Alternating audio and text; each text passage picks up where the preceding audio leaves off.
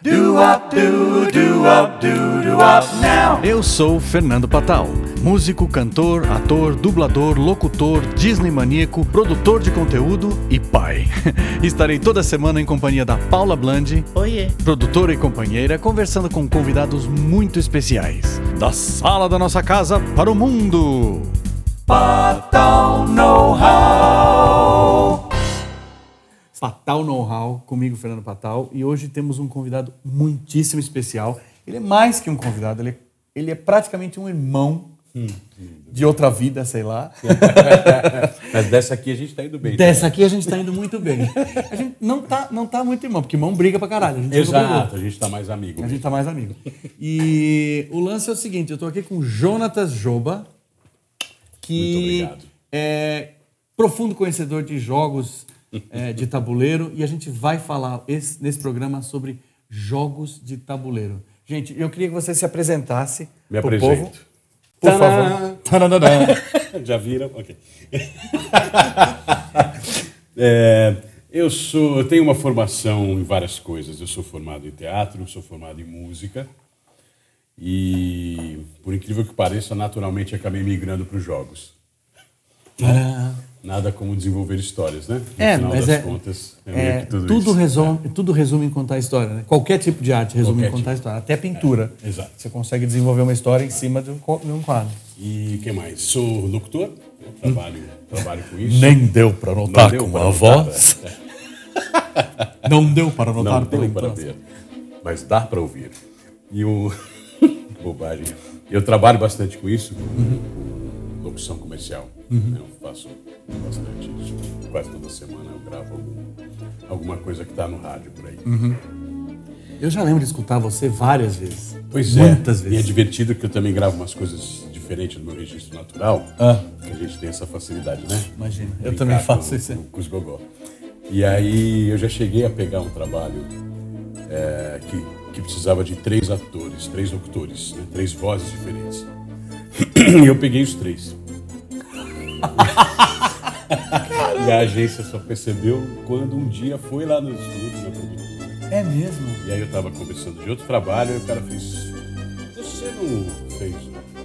fiz. Mas você não é. é, Você fez todos? Eu fiz. O que você É há de fazer? Mas vamos lá. Vamos. E aí, E aí, os sou- jogos eu entraram sou na sua vida artes desde, desde desde criança. Eu cresci no meio disso. Meus pais jogavam muito baralho. É, com três anos de idade, meu pai começou a me ensinar a jogar xadrez. Oh, inveja. Tem uma passagem divertidíssima, que era eu figurucho ali, ele armava as jogadas para eu perceber, e eu não tinha percebido que eu poderia tomar o cavalo dele. Aí ele ficava, me chamava de Pichote. Falava, Pichote, come o cavalo. Eu olhava um pouco estranho pro meu pai, olhava pro tabuleiro. Come o cavalo. Oh, meu Deus. Aí, É lógico, aos ok. três para quatro anos, peguei a pedra e levei a boca. Né? Aí, É fácil foi entrar, o difícil foi sair. Exato. né? Aí não, não, filho, não é. Eu ali, falei, pô, meu pai pedindo pra eu comer o cavalo. Comeu o cavalo. né? Vamos nessa. Terminologia nova pra uma É, criança de Será que é um doce? né? Ah, E aí assim foi, foi fundo. E hum, quando eu ganhava jogos, quando criança, assim, até uns 8, 9 anos de idade, eu abria a caixa e sem ler o manual eu inventava uma coisa para jogar com o que tinha dentro. isso eu achei genial que você me contou. Fazia. Puta, É genial isso. ficava brincando. Eu brincava um tempo desse meu jeito até aprender o jogo.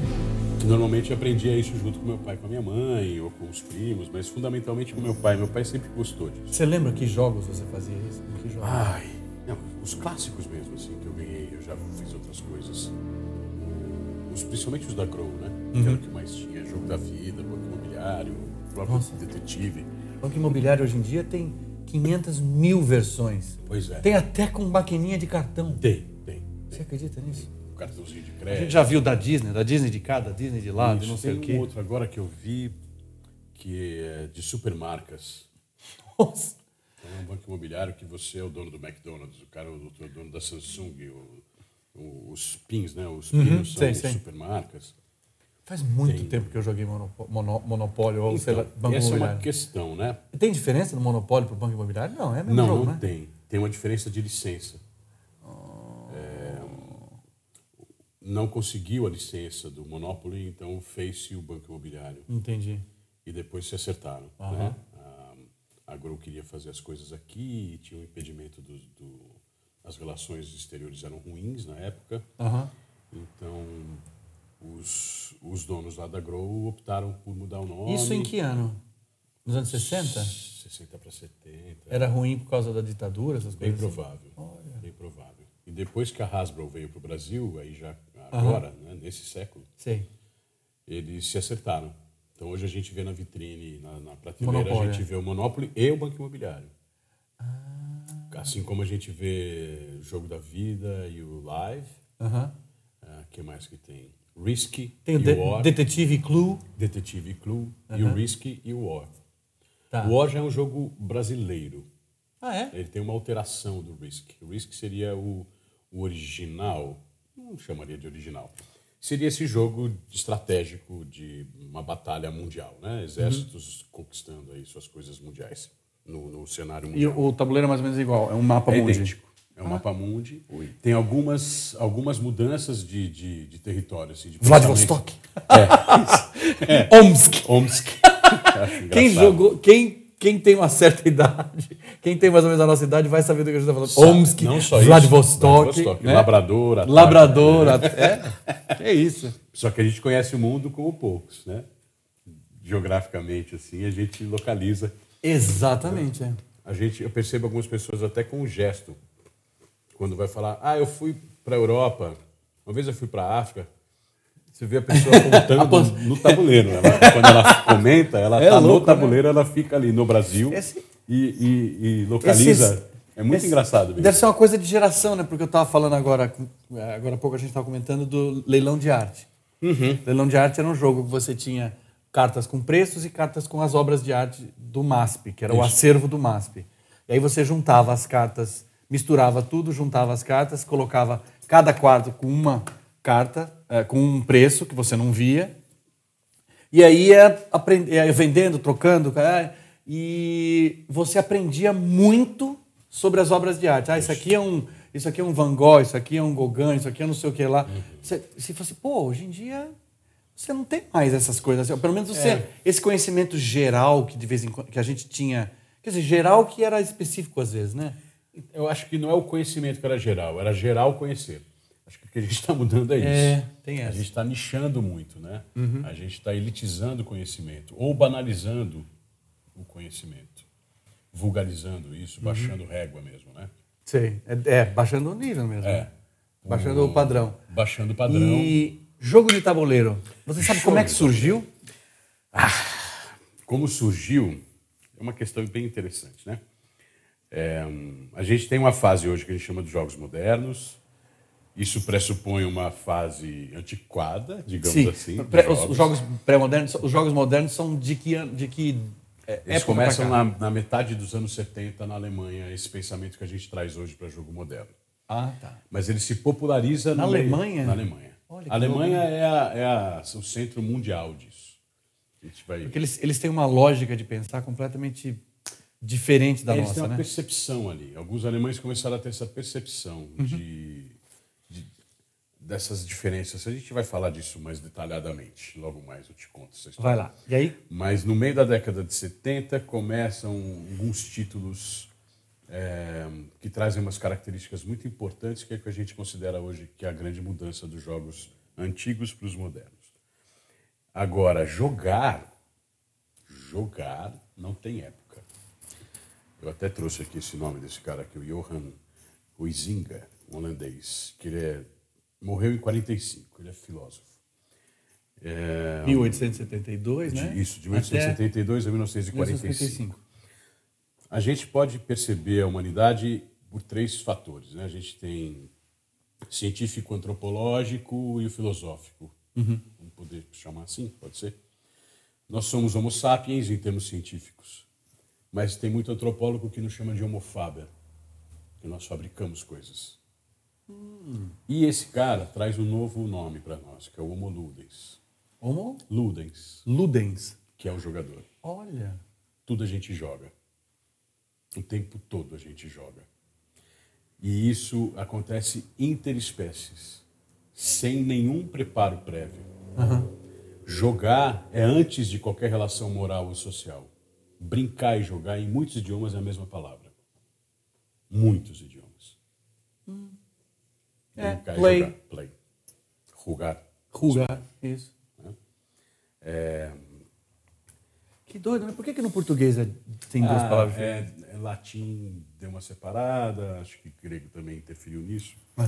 Mas isso, inclusive, nos coloca em outro lugar de pensamento. É, eu tive, eu ti- eu- quando eu ensino inglês, eu falo que assim, as palavras não têm é, um significado, elas têm um, elas têm um, um significado só, né? Elas têm, é uma ideia. Uhum. Isso, é um A pensamento palavra é mesmo. uma ideia, É, é. Por isso um que, o, caminho. por isso que o inglês tem menos palavras, mas as palavras querem sig- significam muito mais. E, e junta as coisas com mais facilidade. Exatamente. né? É Exatamente. muito, é muito do nórdico, né? É. O alemão também é assim. Ele tem uma lógica.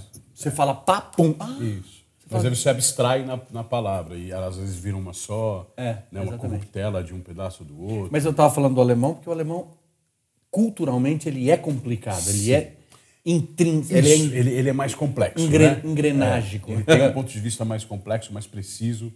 O Maltner, né, que falava que só era possível filosofar em alemão. só é possível filosofar em alemão. Que doido isso. É, que as palavras vão se juntando e a coisa é. Então, assim, o meu pé esquerdo é uma palavra só. Uau. Não é uma ideia de meu pé esquerdo. Ela vira uma coisa só. Então, é. Aquilo é. E isso para o pensamento vai ter interferência.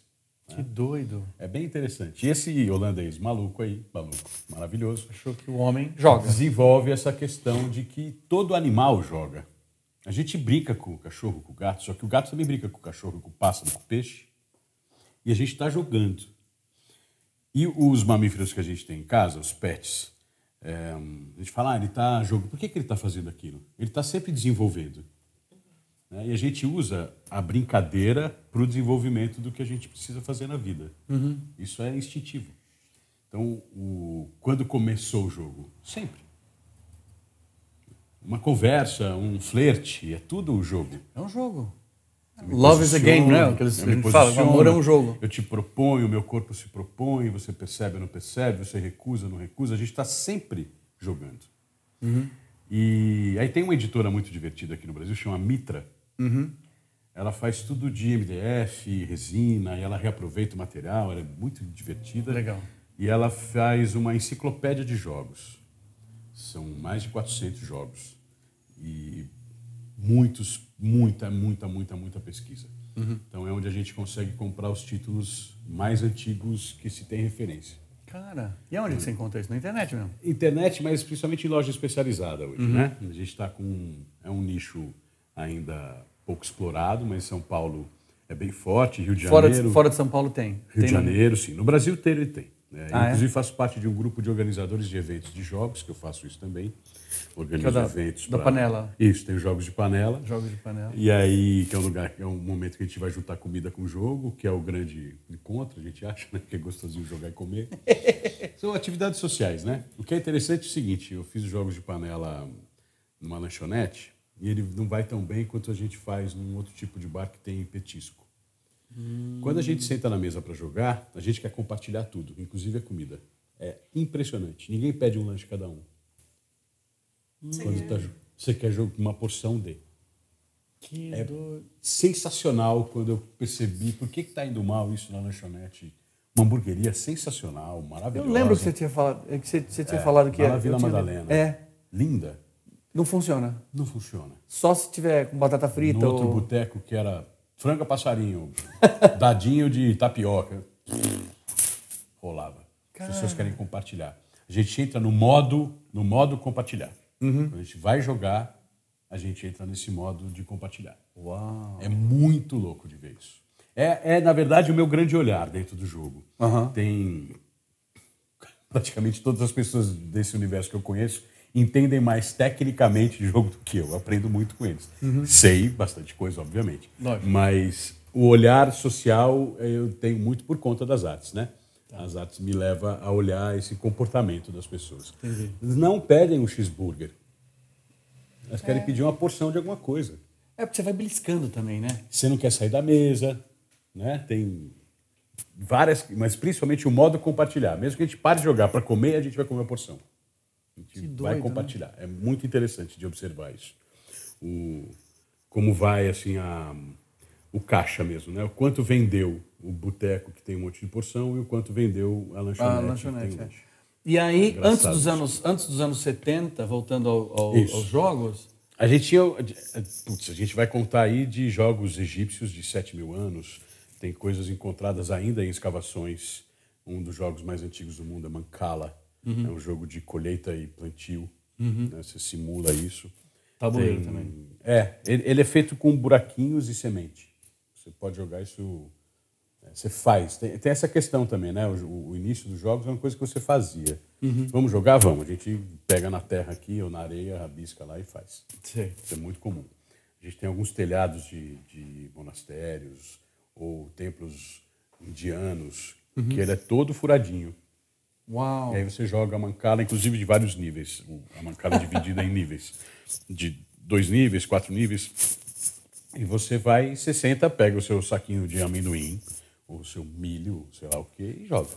Os egípcios queriam se ser enterrados com os jogos para continuar jogando na eternidade. Isso é genial, né? Tem o jogo Set, chama, que é um jogo egípcio, que são é, dois jogadores, a gente vai fazer um caminho da vida. A gente vai jogar isso. Seria um pré-live. A gente tem que sair, você tem que morrer. Né? Você tem Olha, que, que sair do tabuleiro. Mas quando vai chegando um final ali, tem umas coisas que às vezes você volta, às vezes te protege. né? Então tem um caminho ali que é bem parecido com o que eles pensavam da vida. Esse jogo a gente compra com a Mitra. Tem a internet também. Esse é Ah, Senet? Não. é, Set. Set. É Se- S-E-T. é, não, Senet, é verdade. Senet, é. Senet. Estou confundindo com o Set. Senet. Isso, Senet. Senet, é. Se fosse francês. O Set é outro jogo fantástico. Eu adoro É. esse jogo. As- você fala desses jogos mais novos. As regras são muito parecidas, não? Não. Nada Eles a ver. vão, eles vão se modificando bastante. Tá. Inclusive tem muita variação. É, como são muito, principalmente os antigos, né? Uhum. Você vai ter uma variação de regras enorme.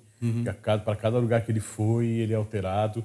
Essa é uma grande questão de jogar também, né? São Uhum. as regras que a gente chama hoje de regras da casa. Tem um manual, tem, tem alguns manuais que são bem simples, bem diretos, mas tem muitas vezes vão surgindo regra na casa Sim. para vai entrar também em rejogabilidade, que é uma expressão técnica bem importante. Assim, Entendi. Você re- é, continuar jogando Isso. ele. Como fazer um jogo que seja interessante, mas que seja com alta rejogabilidade, para que as Você pessoas não se enjoe de jogar Exato. e, e jogar seja- sempre. é, não seja sempre a mesma eu- coisa. eu- a gente comprou um, um jogo ah, nessa loja, inclusive. Hum. Eu passei, vi um jogo interessante, falei, ah, eu vou comprar, vou levar pra gente jogar. E aí eu achei difícil, eu achei difícil ler as regras, entender as regras. Não sei se as regras são mal escritas ou se. temos um problema. aí. É, né? Engraçado isso. Tem um pessoal, uns gringos que estão tentando um modelo novo que chama Forward, que é você Uhum. Aprendendo frente. jogando. Ah, entendi. As regras se Por quê? Porque eu, o eu, eu, eu soube que houve um reboom dos, dos jogos nos, na, na depressão americana. É. Isso. Como as pessoas não tinham dinheiro, não tinham nada. Atividades caseiras. Exatamente. Eles, eles desenvolveram esses jogos e os jogos demoram horas, né? É, tem os caminhos Banco. Imobiliário, tem o... Qual é o outro? Detetive também, acho que veio tudo nessa época aí, né? Mas isso aí que época lá para eles? 1930, 30, 40. É, é o momento em que esses jogos aparecem mesmo. Né? É. Principalmente o, o Risk, o Live. O Risk, que é o, é o War, que né? seria o, o tio do War. O, o tio do War. Quando ele veio para o Brasil, ele tem uma mudança que o torna mais lento. É uma escolha. Aham. Originalmente, no Risk, você, tinha, você tem três dados de ataque e só dois de defesa. Isso faz com que o jogo caminhe. Entendi. né? Quando adapta para cá, Eles põem o é, terceiro. eles colocam o terceiro dado de defesa, isso faz o jogo passar de durar duas horas a durar 12. Jura? Um dado. Pois é. Mas aí a louco, gente começa a equivaler demais. É que nem o, é que nem o vôlei, né? É. Quando tinha Uma vantagem. não acabava nunca. Não acabava negócio. nunca aquele jogo. Exatamente. E agora- agora... ficou. E, e Isso quer dizer que se, eu- se a gente quiser jogar o War hoje e tirar um dado vai, mudar, vai né? melhorar bastante coisa, assim, de tempo. Melhorar no sentido de queremos jogar mais rápido. Qual que é a vantagem de jogar mais rápido? Se Se você quiser, já joga mais vezes Uhum. ou joga outros jogos. Esse é o grande barato de partidas curtas. Vamos fazer uma- Não, eu sou uma criança que acho que eu estudei muito colégio de freira. Tem aquela regra, me dá um nervoso. Né? Dá um nervoso burlar a regra, né? Você fala, nossa, Não. você tá burlando. É, mas então, são, são essas coisas são bem interessantes que a gente estimula hoje a partir de jogos. Que é criatividade, assim, nesse sentido de sair um pouco do. do... O que mais a gente pode fazer com isso? Tem jogos sensacionais para isso. E é, engra- é engraçado que isso é uma coisa, isso eu vejo muito uma coisa cultural também. A gente não tem muita cultura de jogar. Qualquer filme que você vê, eu já participei, de- eu já trabalhei com a comunidade americana, e comunidade inglesa, quando eu vim para São Paulo. A- através da cultura inglesa, eu fiz um musical lá e o pessoal da comunidade que fazia teatro, os ingleses e americanos, puta, me adoraram. A gente, e eu fiquei anos, eu conhecia, quando eu conhecia a Paula, eu fazia teatro com eles. Olha. E isso foi uma escola para mim, assim, não só em termos é, de conhecer teatro musical, teatro e outras, o que, que eles faziam, como é que eles faziam. Você vê como eles se li, como eles lidam com isso, como eles trabalham em teatro, como eles montam as coisas. E cada festa que tinha, eles jogavam coisa pra caralho. Joga, é muito divertido. Todo mundo fazia. A gente jogava pic, é, Pictionary, como é que chama? Aquele de. Sim, você- Pictionary. Imaginação, né? É, mas tem Pictionary aqui. É, também. então. É. Cara, era, era muito legal. Mas, É tipo assim, divertido. muito legal. Mesmo, mesmo. Eu cheguei em festa, que você chegava, a pessoa colocava um nome na sua testa. E aí você tinha que ficar a festa inteira descobrindo Tentando quem você é. Que, que demais. Era maravilhoso Já é o isso. início. É, e, e essa, essa, essa, isso é uma coisa cultural. Acho que seria uma coisa muito legal a gente desenvolver essa, Sim. essa coisa de, de... Mas é igual as nossas gincanas, ou a nossa Então, festa é. junina. É que a gente tem outro caminho desse jogo, né? É, tem uma questão da nossa cultura que a gente sempre quer ser premiado. A gente sempre tem que ganhar alguma coisa fisicamente. Então, quando a gente faz a quermesse, Uhum. Você eu vou jogar bola, mas eu tenho que ganhar a prenda. A gente não joga pela diversão em si. Só. É. A gente tem um prêmio. Hum, não ouso desenvolver filosoficamente sobre isso agora. Mas algo me diz que é um. Eu vou te dar um negocinho, vai pra você não ficar chateado. Entendi. Tem uma coisa dessa Qualquer estrutura coisa. de colônia, de de- escravidão, de eu te dar um, um agrado. Tem essa soberba também da Igreja Católica, que é natural. Me desculpem, católicos, mas acho que está na hora de vocês discutirem sobre isso. É de muito manter um certo status para eu sempre me sentir satisfeito em te ajudar. Né? Uhum. A vaidade disso. Né? E, e acho que cai um pouco. Não, não vamos entrar muito nesse assunto. Seria legal trazer um especialista para isso. Mas, essa- Exatamente. mas o jogo pelo jogo é divertido. A diversão é que é legal. É, não precisa do jogo pelo prêmio. É. né? Então a gente está jogando. Tem um jogo que chama Illegal, que é bem divertido, é um jogo de cartas, onde cada um vai receber uma personagem que quer comprar alguma coisa, ele quer ter muito daquilo. E ele vai ter que procurar quem vende aquilo. E ele troca com a mercadoria que tem. E você joga isso uma festa inteira. Você recebe isso, por exemplo, no começo, vai receber sua personagem e umas cartinhas que são essas, eh, essas coisas Essas mercadorias. da né? mercadoria. E aí você fica com isso no bolso. Agora estamos conversando aqui, de repente a Paula vai lá dentro fazer uma coisa, eu falo, você tem mel? o que, que você quer? É tesoura. Você quer duas tesouras por um mel? Não sei. E a gente vai entrar nisso aqui. Pô, a Paula chegou, beleza. Não- Entendi.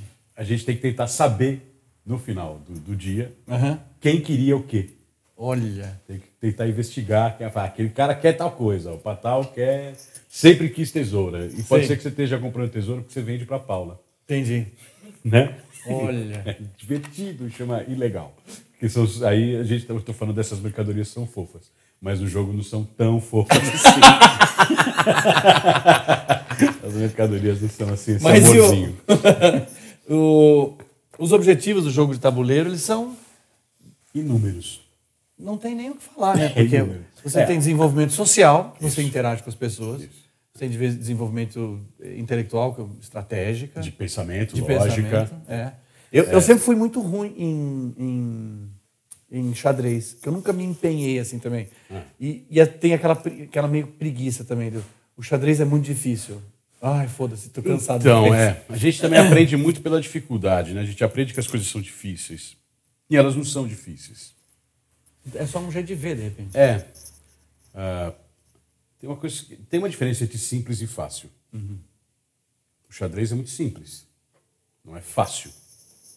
Mas as regras são claras, bem tranquilas. Nós dois estamos na mesma Fa- situação. e fácil de, de entender e É, compreender. rapidamente você compreende a regra. Agora, o que você faz com isso, aí é que a porca torce o rabo. É, porque tem. Tá falando para a Paula que hoje o, o- o alto nível, né? Vamos falar de alto nível mesmo, nível super profissional de xadrez. ahn, você não ganha, o outro perde. Você se mantém. Fundamentalmente, você cansa depois. Ah, É uma- prova de resistência. Inclusive, a moçada malha muito, né? Quem é do xadrez tem o físico em cima, que é uma maratona fácil. Você, uma É, hora de xadrez, você perde caloria igual perde em duas horas, três de academia. Assim, é um esforço físico. Que Pensar doido, isso nunca tinha pensado nisso, né? É. Você precisa estar alimentação em cima, você cansa. Fica olhando aquela caceta de 64 quadradinho com lá em cima, inferno. inferno. E fora, eu acho que o conhecimento do jogo, você tem que ter um conhecimento sobre si mesmo. Porque é, se, se você ficar ansioso, se você perder a paciência, se você perder o foco, é, é uma batalha de você com você. Sempre vai ser. Né? Isso- acho que isso E que é nesse caso tem um outro ali para te atrapalhar. É, ele, ele é a pedra no seu caminho. Exato. E que também está nesse processo. Que também pode estar nesse processo. Aí quem sucumbir primeiro perde. Eu nunca tinha pensado nesse negócio do xadrez, do o outro, o outro desistir. É. E, e aí o quanto a gente consegue desviar o pensamento. Porque, óbvio, né? depois você estuda muito, você passa, sei lá, 20, 30 anos jogando xadrez, tudo tem nome no xadrez, né? Tudo. Tu, todas os- as jogadas, da mais simples das mais complexas, tem um nome. A variante 17 da defesa dragão das pretas. Oi? Kuma? Que? Só que aí, três primeiros movimentos ali, Você já vai vê. falar, o cara tá indo para 17 da defesa. Tá. E como é que eu combato isso? Isso Nossa. é o que você estuda para jogar xadrez. Você vai estudar essa- essas questões. E, é- e o que é cansativo é enxergar 5, 10, 15, 20, 30 jogadas à frente. Você tem Ah, é. muita coisa acaba em empate, que é uma característica também interessante. É porque se você mexe esse aqui, mais tarde você não vai conseguir mexer porque você já mexeu esse aqui, aquelas coisas de. Tranquei, ah, você adianta um pouco seu peão do centro, ali o peão da dama. Passa para a quinta, ele passa para o campo do adversário, você deixa mal o seu bispo. Só que, é, já já você vai ver. Você vai querer matar o seu peão. Desgraçado esse peão que atrapalhou a diagonal maior aqui. Você destrói o seu bispo. Filha da mãe! Filha, quem botou esse peão aí? Vamos lá, a Paula Vamos. fez uns, umas pesquisas Olha! dos jogos conhecidos. Sim. Tem o Catan, xadrez, Batalha Naval, Ludo. O Ludo é um jogo velhíssimo, né? É. Ludo é um jogo romano. É, O é. pai de todo mundo. É. Inclusive, Pandemic. É, o nome Ludo é jogo. é. Ludopédio é futebol, não é? Isso. Ludopédio é, jogo de E futebol. o, o nome do jogo é jogo, né? Esse- Olha que doido. Código Secreto, War, Detetive, Banco Imobiliário, Jogo da Vida. Código Secreto, você conhece? Conheço. Quem traz, inclusive, é a Devir, que é minha parceira Ah, é? na edição de jogos. O cara é... Ah, não me apresentei inteiro, eu sou da Tamanduá Jogos. no núcleo de desenvolvimento de jogos. Olha que legal, cara. Nós somos quatro atores cantores e agora um profissional, que é um, um game design profissional, que é o Lucas, que chegou esse ano no time. E, e é divertido porque ele vem com uma super bagagem e Técnica. técnica, e a gente tem essa super bagagem da, De contar história. de contar história. E o Lucas a gente conheceu em 2014 no teste do Cafundó, que é o nosso primeiro jogo. E a gente se divertiu Uhum. Mas você já muito tem ali. jogo editado? Tenho dois jogos em mercado, um inclusive esgotou, está na segunda edição agora. Qual? Que é a Telma.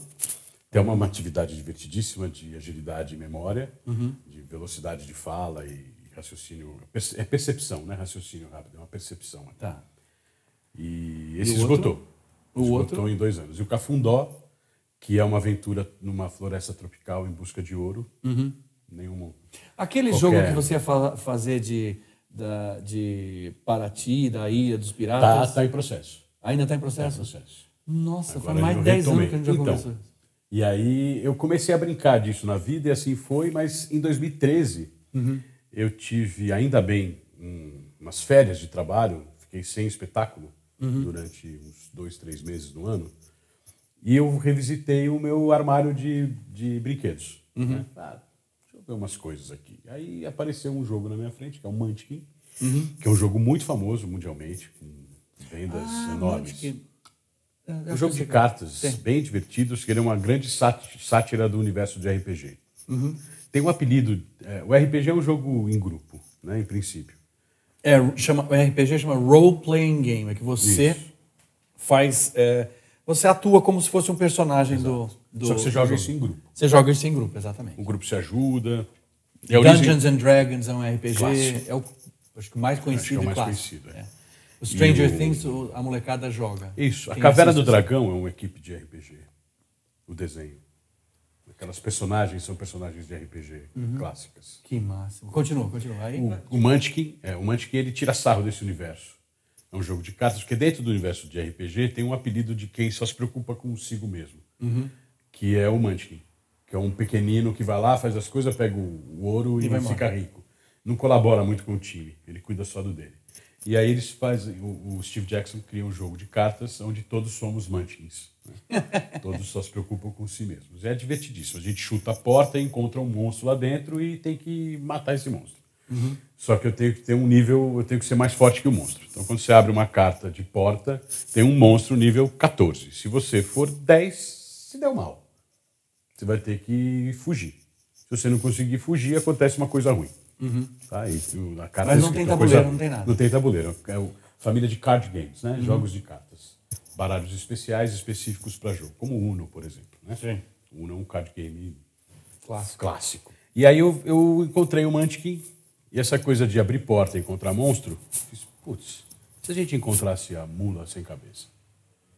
Ou a cuca? Hum. Tive essa ideia. E uma questão também do, atual de jogos são expansões. Tem um jogo básico, um jogo que fez um certo sucesso, você começa a criar expansões para ele.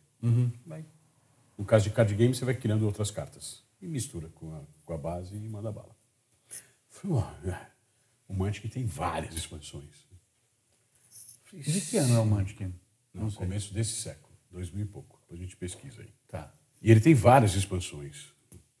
Falei, ué, será que a gente consegue? Aí eu desenvolvi um pouco assim um pensamento por conta do RPG. Ele tem umas coisas que chama raça, classe.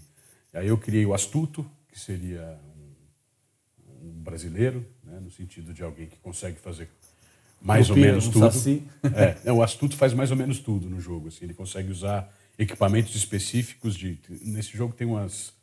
Enfim, é, falar pela metade é um inferno, né? Mas eu vou tentar ser claro. É, no jogo você vai. Você começa como um humano comum, mas você pode se transformar num elfo, num orc.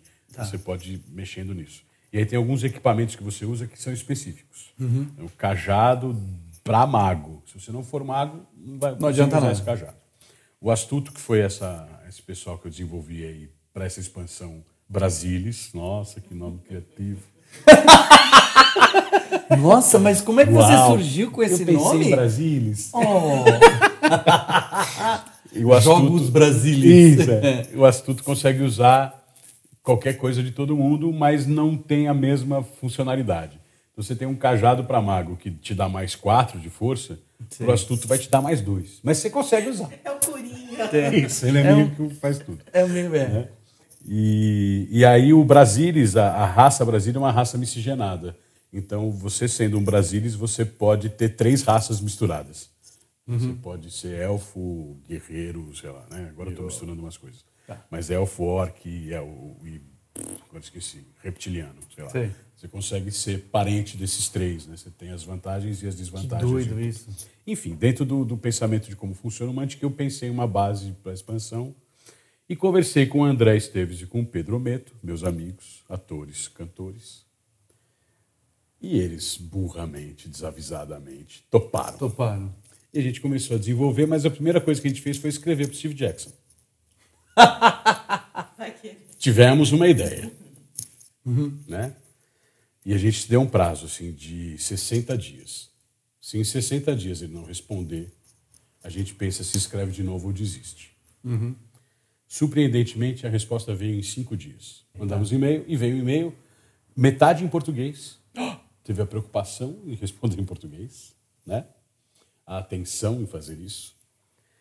E, e bem claramente falou que ótima ideia, mas né, o mas que cancela tudo que É, vem um- é, antes.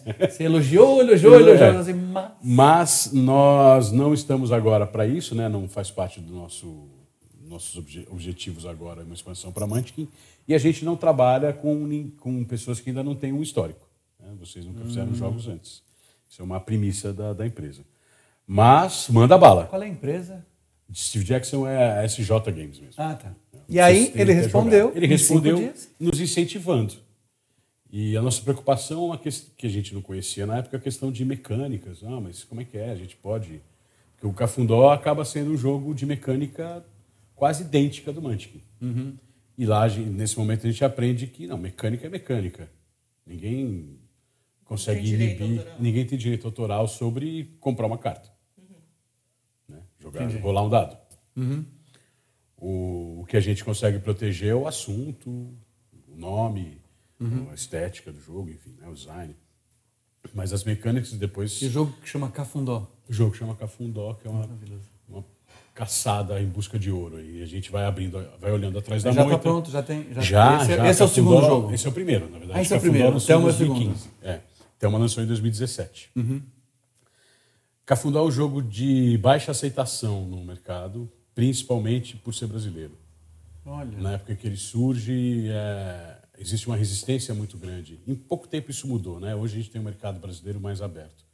Mas em 2015, que foi quando a gente lançou, o mercado era muito resistente a jogos brasileiros, o próprio métier.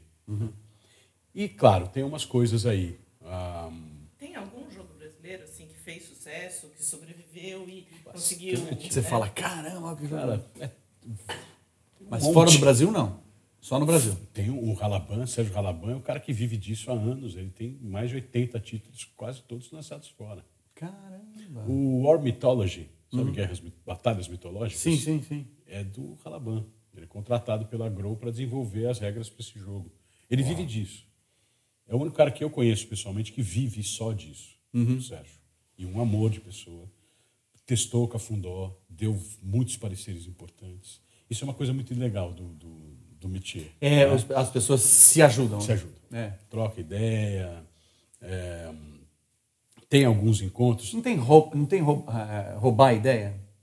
Tem também, não tem? Cara, a gente nunca ouviu falar de roubar. O que acontece, é, infelizmente acontece, é uma coincidência de caminhos. Entendi.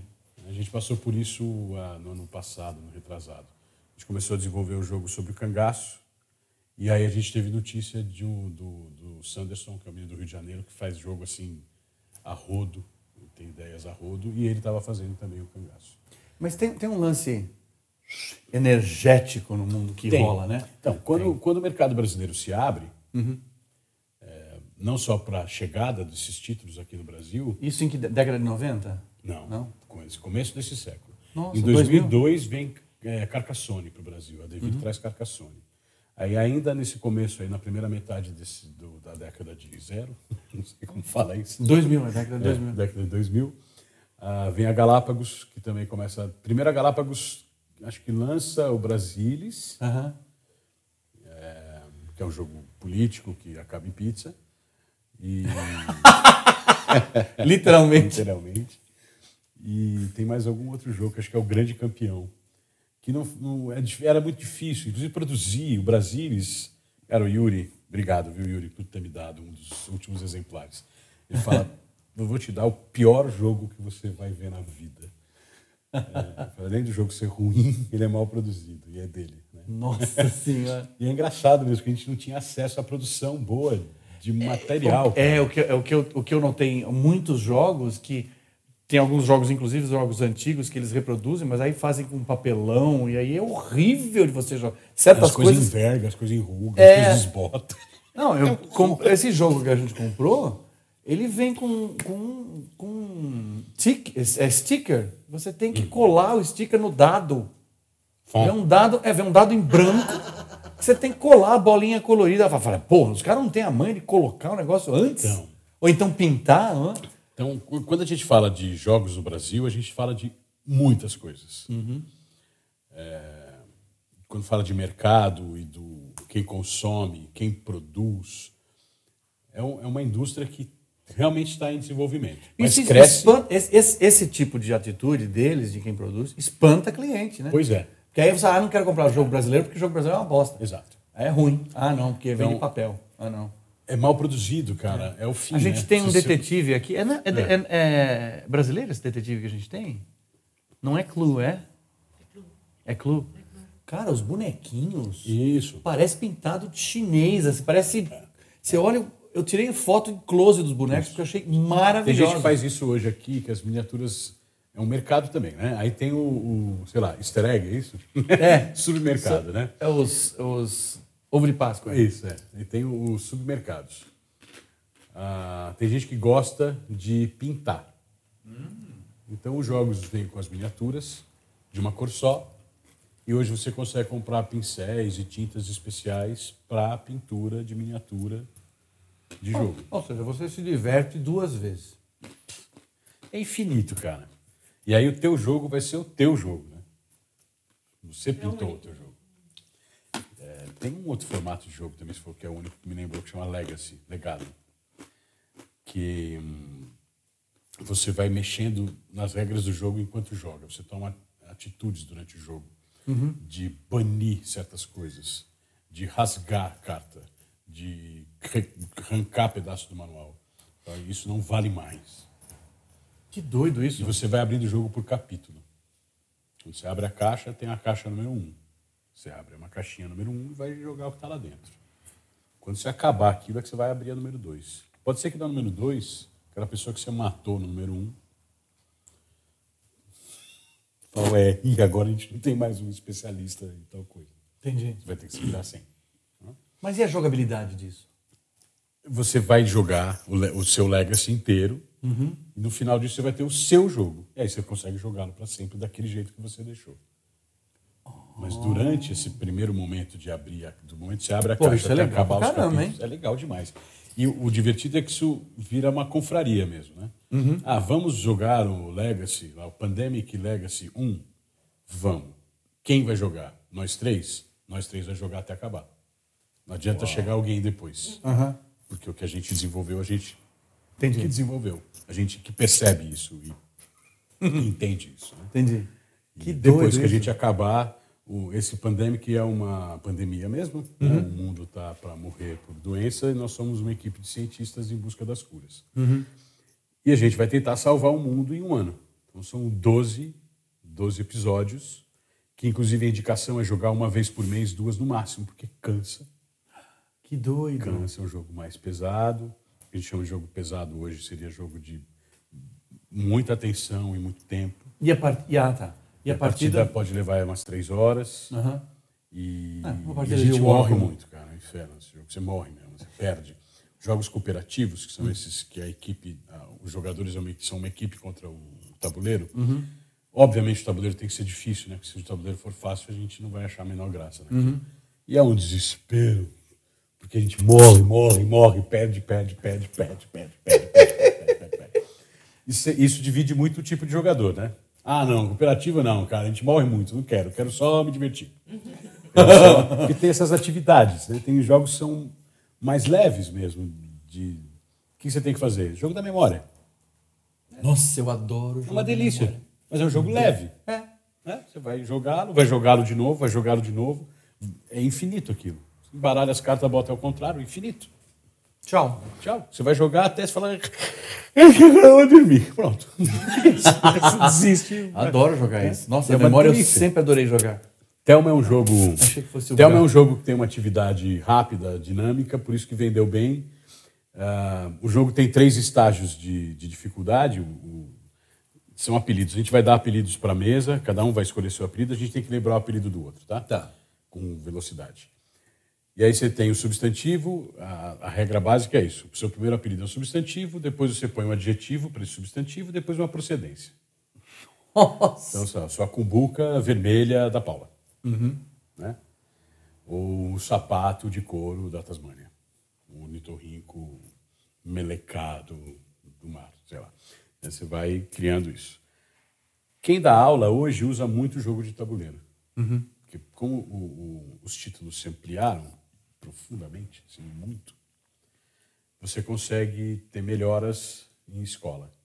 A Devir tem um trabalho bem sério com isso. Ela tem um catálogo é, feito por psicopedagogas, são duas psicopedagogas que pegam esses jogos da Devir, que, ela, que a Devir traz para o Brasil ou, ou produz também, e analisa pedagogicamente. Desenvolve isso, aquilo, pinça, a paciência, a atenção, requer tal. E você fala, ah, pô, tô precisando disso nessa turma, vou pegar esse jogo aqui. Pô, deve ser demais você aprender com o jogo. Imagina. Não há nada mais legal no mundo do que aprender com o jogo. cara. É, imagina, você vai. Eu vou pra Afinal aula, vamos afinal jogar. de contas, a aula é um jogo ruim, né? Vamos combinar?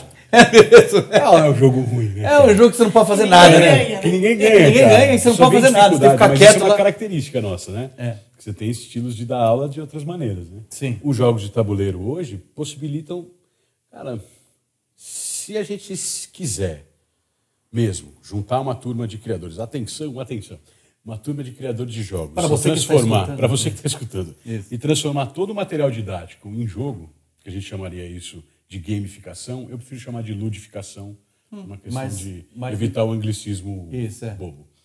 né? Mas, enfim, gamificação, a gente pode não precisar mais de livros escolares, e sim de caixas de jogos escolares. Cara.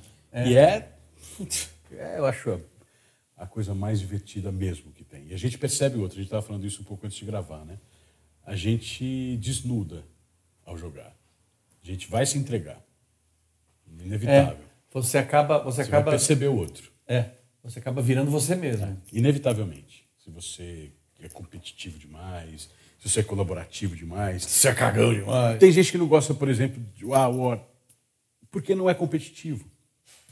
Aí você apresenta um Ilha Proibida, que é um jogo cooperativo, ele vai jogar, vai adorar.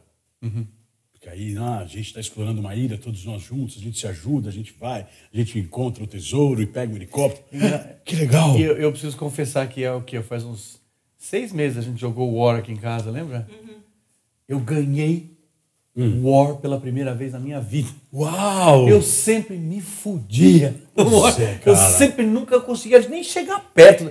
Nunca consegui chegar perto do meu objetivo. Cara, é- é Era um muito jogaço, engraçado. né? É um jogaço. Um jogaço. É muito gostoso de jogar. E você fica. "É", E essa vez aqui, aqui em casa, a gente. Pum! Consegui meu objetivo. Falei, "Ah, caramba! Pela primeira vez, assim, em 25 anos de vida. Pode ser. Hã? Em 25 anos de vida Não, a, minha, a, minha, a minha pergunta A para gente você... ia falar sobre esses títulos, a gente acabou. É, então, o Catan foi o primeiro desses Então, modernos. o Catan foi o que abriu o mercado. Você monta um tabuleiro, é isso? Você vai montando um tabuleiro? É, não vai montando. Você tem peças que você sempre vai usar, Uhum. só que nem sempre na mesma posição. Então o tabuleiro muda de posição. Tá. O que muda muito o pensamento do jogo. Do que, do que que é? O que, O que é Catan o Catan? Eu não é- conheço, assim. Eu andei tentando descobrir, mas... Tá. Conta, conto, conta conto. pro povo todo e conta O criador de Catan, o Klaus, ele era um protético. Ele fazia prótese. Sim. E final de semana ele inventava jogos para se distrair. E um dos jogos que ele fez foi Catan, inspirado num livro sobre a chegada dos vikings numa ilha X. Eu não sei nem se o livro é fictício, ficcional. Livro fictício não, o livro existe. né? O assunto é ficcional. É uma questão de semântica, vamos lá. É, semântico ou semíntico. Né? e aí, o, ele se inspira nesse jogo e cria Catan, que é, é, são tribos explorando uma ilha. Né? É, são exploradores de Catan. Catan é uma ilha. E essa ilha tem recursos. Tem madeira, tem lã, tem trigo, tem argila e tem minério. E a ilha já começa trigo, montada, não? Isso, aí cada hexágono daquilo Sim. produz uma coisa. Aham. Tá? Um hexágono Ah, tá. de pedreira vai te dar pedra, o de plantio vai te dar trigo, semente, enfim. A floresta vai te dar madeira e assim vai. O jogo consiste em eu expandir a minha tribo. Para isso eu tenho que criar pequenas cidades, aldeias e estradas que comuniquem isso naquele tabuleiro. Mas para eu construir, eu preciso ter o necessário. Para fazer uma estrada, eu preciso de pedra e madeira. Estou inventando, tá? Não lembro o que precisa. Tá, tá. Só que aí eu consigo. Se eu tenho uma aldeia perto de uma floresta, eu só tenho madeira. Aí você tem a pedra. Então a gente troca. Então é um jogo que a gente vai trabalhar juntos na necessidade, porém administrando o meu recurso para eu poder ser o maior explorador de Catan. Vence o jogo quem conseguir, acho que 10 pontos ou 20 pontos, ou tem até as duas, os dois caminhos. Não. Mas como é que você joga? Como é que é a mecânica do jogo? Você, tem- você não tem dados, você não tem, Tem nada. um dado. Tem dado. Ah, tá. Esse tabuleiro hexagonal é espalhado na mesa, ele vai formar um grande hexágono. Ele já começa assim. Isso. Tá. Você pode, inclusive, colocar tudo de face para baixo e depois virar para ver como é que é a nossa ilha de hoje. Sei. Tem uma ilha primeira que tem no manual, se você quiser aprender. É um jogo bem interessante porque ele também se ensina. Aham. Se você seguir um guia rápido lá e falar, monte o manual, monte o tabuleiro assim. Tá. E comece em determinados lugares. Aí você vai aprender a jogar. Depois você pode mexer em tudo isso. Tá. E vai, vai por vez também. Isso, vai em turnos, no- Tá. normalmente sentido horário. E eu vi aquela montagem, do, eu vi os caras que eh, compraram, né? quer dizer, compraram não, tiveram a ideia, fizeram uma máquina para fazer a por- porcaria do, do- da Suporte. base, do Ah, o suporte. suporte, e, é uma, e é uma base que as- as- os hexágonos encaixam perfeitamente. Isso. aí- então você consegue fixar e se você precisar parar de repente, ah, vamos parar para comer, aí você tira o negócio. Isso é muito legal. É muito legal Eu, isso. eu conheço jogadores de Catan, que Catan é um jogo tão importante e são mais de, de 60 milhões de cópias, tá? Vendidas. Caramba. ok? Isso De desde que 95. ano? 95. É bizarro. O mundo joga Catan. O que a gente aqui no Brasil teria como baralho em casa, as pessoas têm Catan nos Estados Unidos e na Europa. Você joga Catan em qualquer boteco. A Alemanha, então, sei lá, acho que elevador tem Catan. É, e ele também abriu para o digital, isso é uma coisa interessante, que depois a gente fala, assim, umas coisas não concorrem com a outra. A gente consegue ter um Catan digital, a gente vai jogar no, num tablet. né? Facilita um monte de coisas, assim. É um mercado também hoje. é um- Mas ele é o jogo mais vendido do mundo? É, é o jogo mais jogado e mais vendido do mundo ainda. Ele é caro? ok? Não, aqui Ele é caro? Não. Aqui. Mas o que- é só uma pergunta. Não, hoje ele o que deve que é estar o jogo, 200 cara? reais. Ah, então. É. Não O entendi. jogo caro é Quanto? um jogo de 800 reais, tá? Do ponto de vista de jogo, Mas existe? Nossa, eu não sabia que pois existia. é, um jogo de 600 reais, isso é um jogo caro. Porque a gente ganhou. O War que eu ganhei, ele tava, era, foi, se- foi 180, mais ou menos, né? é o padrão. Que é o padrão, é. Eu imaginei que. 179, em alguns lugares 189. Cara. O que que eu... Aí Quanto é está uma- o Catan, por exemplo? O Catan, acho que ele está quase 200 também. Caramba, mas o que, que 250. faz eles ficarem tão caros? O material é de alto Pra nível. gente. Aham. Pra gente tem uma questão de imposto mesmo. Uhum. Né? Agora, Mas um jogo de 800 reais, ele, ele é com o quê? Com fibra de vidro? às vezes é a raridade do jogo. né, ah, também. tá. Ah, o- Pode ser uma coisa antiga. Só. Pode ser antigo ou pode ser raro, que vai sair só 300 unidades. Entendi. Isso acontece. Ou, ou muito, muito, muito, muito componente. Tá. São muito raros jogos que chegam nesse valor, mas tem, tem jogo de 600 reais, isso já é mais comum. Cara. Jogo de 600 E reais. vende bem? Então, você nunca vai pensar em vender muito. Isso também o torna um pouco mais caro. É um jogo muito específico, você sabe que o mercado vai ser específico. Então você fala, ah, não vou fazer tantas unidades, mas eu vou vender para essas pessoas. Como a gente já falou que o geek hoje é um nerd com dinheiro, né? O geek é um Ele nerd. é, o, ele é o alvo dessas coisas. Então a gente tem, inclusive, o Catan, por ser muito importante, ele acabou Você se tem um abrindo. Catan? Eu tenho. Eu tenho o Catan. Eu tenho o Catan da Devir. Que Edição nacional, então? edição- não, a Devir é, uma, é brasileira, mas é multinacional, né? Tá. Ela tem 10 países. Tá. Então eles produzem na Europa e aí traz para cá com o manual em português. E essa é uma característica também da maioria dos jogos modernos, eles não dependem de idioma enquanto você joga. Você só faz o manual no idioma e o jogo em si é, é iconográfico ou não precisa de muita informação. Entendi. O, o tabuleiro do Catan, assim, a pedreira é um, um hexágono grande que é uma pedreira.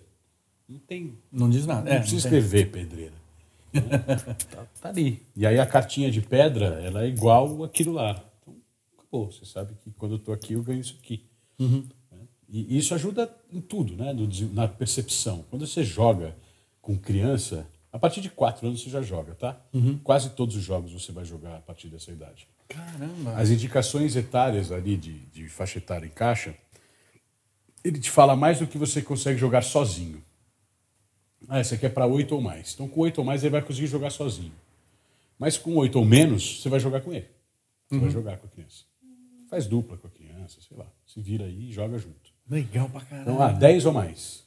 Beleza. Se tem uma turma aí de 11 anos, deixa o jogo lá que eles vão se virar, eles vão aprender, vão ler, vão saber. Tem a turma corruchinha, tem até algumas corruptelas de regra. Você fala, ó, para menor, tira isso, tira aquilo e faz assim. Thelma é um jogo que, para criança pequenininha, vira jogo da memória. Tem um monte de mandalas iguais ali para a gente jogar. É, são 10 tipos de, de mandalas no, no jogo. É, você pode transformar aquilo no jogo da memória e quando sai igual eu tenho que lembrar o apelido. Sei lá, faz uma corruptela do jogo, deixa ele mais simples. Tem criança que cria regra. Eu lembro que eu sempre, eu sempre adorei jogar tanto carta quanto joguinho. A gente tinha um grupo em Santos que a gente, se- a gente sentava com uma garrafa de Martini Bianco, que era daquele Olha, bem ruim. Vocês que faziam isso? Dos bem ruins. Era Éramos nós. consumo era. A gente sentava e ficava horas jogando várias coisas, jogando desde dominó até milhares de coisas. É uma delícia É uma isso. delícia. E é- é- essa, essa, essa interação das, das, das- Ninguém ser melhor que ninguém, sabe? Todo mundo tá Então. jogando junto. É, cara, e, e a gente fica falando muito dos modernos, é que os modernos eles mexeram em coisas essenciais. Essa coisa do tempo da partida, por ser mais, mais curto, a gente consegue jogar ou mais vezes ou mais jogos. Isso é pra, pra gente mais velha que nem eu, assim. É. A gente estava acostumado com jogos que duravam duas, três horas no Semanas. mínimo. É. War, Detetive, é. Detetive, War, Leilão de Arte, esses três É, clássicos. e que eles- acabava às vezes em briga só, né? É, exatamente. Monopólio, imagina. Não é- vai até o fim. Tem uma coisa importante, que é a eliminação de jogadores. Essa é a coisa que eu acho fundamental dos modernos. Muito raro. Só acontece em jogos muito rápidos. Porque tem jogo que dura cinco minutos, tá? Uma partida. Ah, é? É, muito rápido. E aí eu ser eliminado, mas daqui cinco é que minutos... chama esse jogo? Ejaculação precoce? Tem, tem jogos cara, tem uma, uma monte de jogos que a eliminação, existe eliminação, mas são jogos muito curtos. Entendi. De 5 a 10 minutos a partida. Então você não fica sentado lá de fora. Exato, você não vai ter que fazer outra coisa. Porque Ah, eu eu era eliminado War, do War e ficava Não, fazendo cara, vai porcaria assistir nenhuma. filme, vai É. ler, vai dormir, vai embora. Vai embora. Vai embora, é. E quando é na tua casa, velho? É. Você é eliminado, você tem que ficar porque você. Cara, e aí começam a entrar outras regras. Eu sou o dono da casa, ninguém pode me matar. Porque você fica Tem louco, essa. né, mano? É você chama as pessoas bola. pra ir na sua casa, o dono da bola. Você chama as pessoas ir na sua casa e perde? e perde um jogo que pode durar seis horas? Mano, mesmo. não tem. Não, o tá? War era interminável. Ele só é, normalmente acabava em guerra mesmo, né? Alguém chutava o tabuleiro. Mas esse lance de você de você é, tirar um dado da defesa é maravilhoso. Agita, agita. O, e o Risk tem uma outra coisa bem interessante. Os objetivos é, estão expostos. A gente comentou isso aqui no Do programa dado, ou foi sim. antes? Do dado, do sim. dado do sim. objetivo, não. Tá. O objetivo a gente nem falou ainda. É. O, no Risk você tem nove principais objetivos. Quem, quem fizer três, ganha. Então todo mundo sabe o que todo mundo pode e quer fazer. Muda bem o jogo. Quando a gente vê que a Paula está por dois territórios de ganhar o jogo, a gente vai se aliar É uma guerra mundial mesmo. Guerra Mundial. Então ele tem o ataque privilegiado, que sempre vai ter mesmo. Sempre você vai ter o fator surpresa na guerra. Né? É. Todo, mas ao mesmo tempo você tem a estratégia, porque você tem informação, você sabe que eles estão vindo. Entendi. Você vai fazer o melhor possível. Pô, mas é e aquilo você aqui- tem os objetivos Qual é a média de tempo do Risky? Ah, uma hora e meia. Ah, é? Pô, uma legal, e né? Fofo. Maravilhoso. Maravilhoso. E você tem um jogo de tabuleiro preferido, assim, o que você mais gosta? Qual é o Cara. seu jogo preferido? É difícil porque essa predileção vai se transformando, né? Você vai... Primeiro que vem chegando coisas incríveis sempre. Qual é o. E o- você vai mudando, né? Vai como mudando o pessoa. Essa- gosto. você vai crescendo, você vai Mas tem evoluindo. coisas que para mim não mudam. Por exemplo, o robô ricochete é um meu prediletão, assim, que eu sempre gosto de jogar. Jogo super. É cabeçudo, legal? é legal. Ele é cabeçudo porque é um jogo de muita abstração. Robô cabeçudo? É, é robô ricochete. Ricochete. Robô ricochete, é. O tabuleiro seria um grande circuito e que em alguns lugares ele entra em pane. E quem conserta esse pane são os robozinhos, que só conseguem andar em linha reta. Eles só podem mudar, e só mudam assim 90 graus, é, ao bater em alguma coisa. Que pode ser, tem, aí tem um monte de paredinhas, é o próprio fim do tabuleiro, e outro robô. É de dado? Não. Você vai saber qual parte do, do tabuleiro está em pane. E aquele lugar é azul, então é o robô azul que conserta a coisa azul. Sei. E se a gente tem que levar esse robô azul até lá o mais rápido possível. E é in turns também, em vez. Isso, fica todo mundo jogando ao mesmo tempo. Ao mesmo tempo? Ao mesmo tempo. Que a gente abre e fala, ah, tá, tá quebrado esse lugar azul. E os, e os robôs estão no tabuleiro ali que só anda reto. Né? Os robozinhos. Todos nós, a gente vai observar ao mesmo tempo e vai tentar chegar com o robô azul o mais rápido possível lá. Então, cada vez que ele para para mudar de direção, a gente conta como um, um percurso. E aí eu olho e falo nove. Eu chego lá em nove movimentos. Sei. E vira uma ampulheta. Vocês têm agora um minuto para tentar chegar mais rápido do que eu. Vixe. Então, o primeiro número dito é o, é o número que está valendo. Só que aí talvez a Paula percebeu sete. E esse minuto segue correndo. Sete. Foi o menor número, ela vai mostrar para a gente que em sete vezes ela chega lá. E aí ela ganha o concerto. São 12, 12 momentos que isso acontece. Quem ganhar mais concertos ganha o jogo. Caramba. Demais isso. E são cinco robôs no tabuleiro que você pode usar todos Aham. Aí eu ponho o vermelho para cá, o azul bate no vermelho, mas ele vai até ali, mas ali para ele para lá, então eu ponho um amarelo. E você Cara, pode colocar em qualquer lugar os outros robôs? Desde que siga essas regras. Eles vão começar aleatoriamente e depois a gente tem essa regra. de Eles só andam em linha reta e para num obstáculo. Sei. Ou muda de vetor. É muito Você fácil. escolhe o lugar onde ele vai no começo, no início. É, Aleatório. Ou, é, ou taca lá e onde ficar em pé você põe, tanto faz. Mas a aleatoriedade a gente escolhe. mesmo. Doido. É um jogo antigo? Não é muito antigo, é desse século. É um jogo desse século. Ele tem um filhotinho, que é o mini robô, que é mais rápido, mais fácil e que estimula a você jogar o grande. E aí a caixa do grande cabe o pequeno dentro, você compra separado, mas você pode levar o dentro. Aí a gente vai jogar o grande, as crianças querem jogar também, você dá o pequeno. né? Você pode usar o robozinho do pequeno no, no jogo do grande. Aí tem uma regra específica para esse robô. Então tem um grande pensamento também de produto ao lugar do jogo. Esse aí é um E jogo é- que não me cansa. É, é bacana. Bacana. É bem produzido. Bem produzido. Nossa, lindamente produzido. Lindamente produzido. O robô ricochete. E mais ou menos quanto? Quanto isso aí? Ah, deve estar aí quase 200 reais. Mas eu penso sempre o valor de quantas vezes ele vai para a mesa. Entendi. Um jogo de 50 conto que eu vou guardar, eu não compro.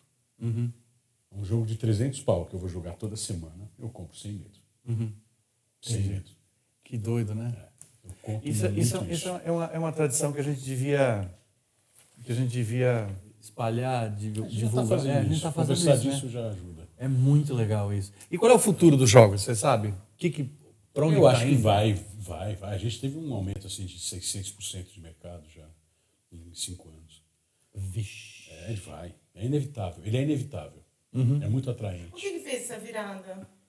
De cinco anos para cá, o que, que aconteceu para ter esse aumento? A entendimento do, da produção, principalmente. Tá. Muito licenciamento. Começaram a vir muitos títulos para cá. O nicho vai se abrindo. Mas começou a vir título porque as pessoas estavam interessadas. É, a Devir começa a trazer isso em 2002, logo vem a Galápagos traz um pouquinho também. E, e aí o, o, o consumidor disso começou a se transformar no próprio distribuidor disso. A gente tem aqui no Brasil hoje distribuidoras de jogos, que seriam as editoras também, eu questiono um pouco esse pensamento, que licenciam jogos e distribuem. Né? Não chegam efetivamente a editá-los. É, mas, de qualquer maneira, o, o nerd que gostava, ele falou: vamos fazer uma empresa e vamos licenciar tal título que a gente gosta. E começou a trazer. Então, hoje a gente tem assim mais de 20 editoras no Brasil, das gigantescas até as minúsculas, que provavelmente vão se fundir. para sobreviver. E o próprio, o próprio consumidor disso, que não tinha aqui no Brasil, ficava comprando fora, começou a trazer para cá. Por isso que se expandiu. Ainda é um pouco desorganizado, é, tem muita, muito ponto de vista que é pouco funcional em termos de, de mercado. Tem muita vaidade, muito eu gosto, eu trago porque eu gosto. Tem pouca análise ainda do mercado. Falta o suporte. Isso a Devir faz muito bem. Que as, as escolas é o, é o negócio, né? É- Sempre vai ser a criança, né? o caminho. Sim. Então a Devir organiza. Você tem que incentivar a criança desde, desde cedo a. Professor e aluno. Esse é o, é o segredo de tudo aí, eu acho. Então, a Devir é, vai até a escola gratuitamente, com monitores, que vão ensinar as crianças e os professores. E tem os kits específicos. Ela pode vender direto para a escola o que você quer ter na sua biblioteca. Você começa a fazer a sua ludoteca na escola e usa isso como material didático ou paradidático. E a Devir é que tem o melhor suporte disso. É, além de ser uma empresa brasileira, genuinamente brasileira, parceiraça, é a, a pa- a parceira nossa do Telma aí, do, do Cafundó, onde o Douglas, infelizmente, já faleceu, mas foi o cara que abriu completamente. Tem uma questão também, no nosso caso da Tamanduá, uma resistência do nosso jogo também foi um pouco disso. Quatro pessoas completamente desconhecidas desse universo de criação de jogos e de repente a gente chega com um jogo distribuído, editado e produzido pela maior editora do país. De onde Que veio? Devis. Quem são esses caras, né? Aham. Hoje a gente tem a Galápagos como a primeira classificação assim de quantidade de títulos e tudo mais, mas a Devir é a grande editora, né? eles editam muito e, e abre muita porta para E produzem bem. nacional. Produzem bem. A gente encontrou produtores, o Cafundó é todo feito no Brasil, o Telma é todo feito no Brasil. Uhum. A gente vai atrás da gráfica, explica para a gráfica o que está acontecendo, eles entendem isso. Então hoje a gente tem um mercado se abrindo para Que isso tipo de papel, que tipo, que tipo de de, coisa. papel, por que, que tem que ser bem cortado, sim. Senão você não vai vender o seu negócio. né? É, tem que. Tem que... Tem uma Outra coisa que esse, esse jogo que a gente comprou também tem uns defeitos de. Não é bacana, entendeu? Então, tem, um, ah, tem uma no Rio de Janeiro que é a Game Maker, Uhum. que é uma turma de, de gráfica, são três amigos, se não me engano, que eles se especializaram nisso.